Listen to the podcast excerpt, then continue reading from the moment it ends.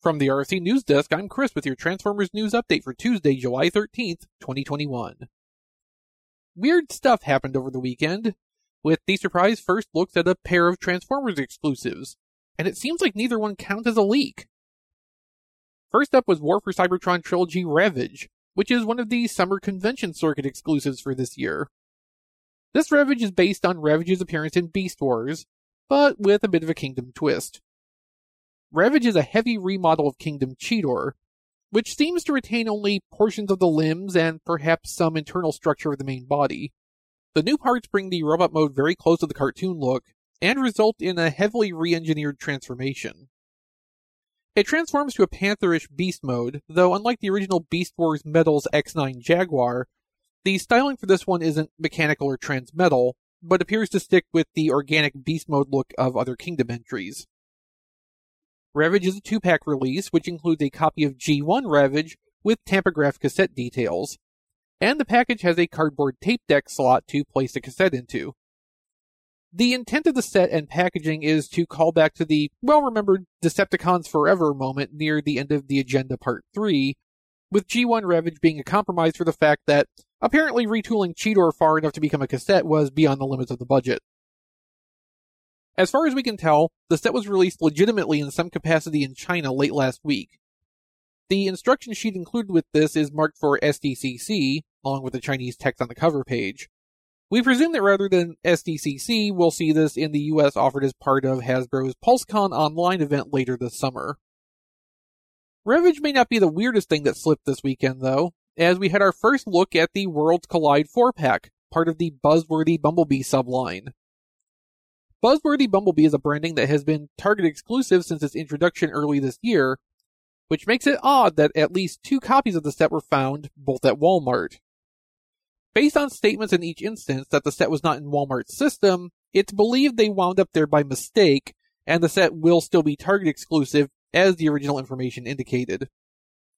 The contents of the set were subject to a lot of speculation since we first heard about it, but it's unlikely anyone guessed this.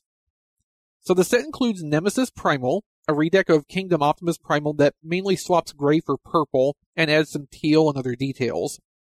It also features an alternate head with Primal's faceplate closed and eyes narrowed, which works very effectively for the evil counterpart used here. Next up is Black Arachnia. This instance uses the toy accurate alternate face that was seen with the earliest leaks of Kingdom Black Arachnia. But what makes this really special is the deco. It goes a step farther than simple toy accuracy, instead basing the deco on the card art for the original Black Arachnia toy, leopard print and all. It's extremely striking, or depending on your point of view, extremely gaudy, and has already been described at least once as Ninja Force Black Arachnia. As a bonus of sorts, the orange spider legs in Worlds Collide Black Arachnia can be swapped onto the regular Kingdom release to bring that toy closer to show accuracy, with Kingdom's black spider legs looking just fine on the 4 pack version as well. The third in the set is Bumblebee, but this Bumblebee is not very buzzworthy at all. Functionally, it's just a yellow redeco of Select's Bug Bite, which is to say it's the standard Kingdom Cliffjumper body with the Bumblebee head in yellow. Yeah, the Volkswagen parts have not made a return appearance.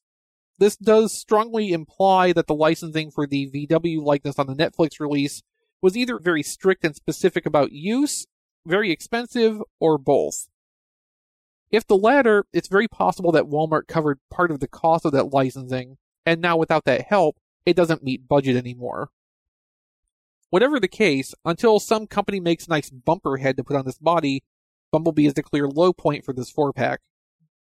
But the best comes last, as the set is rounded out by Fangry, Fangry is a pretty significant retool of Titan's Return Grotusque, making our fourth character built from the same base design.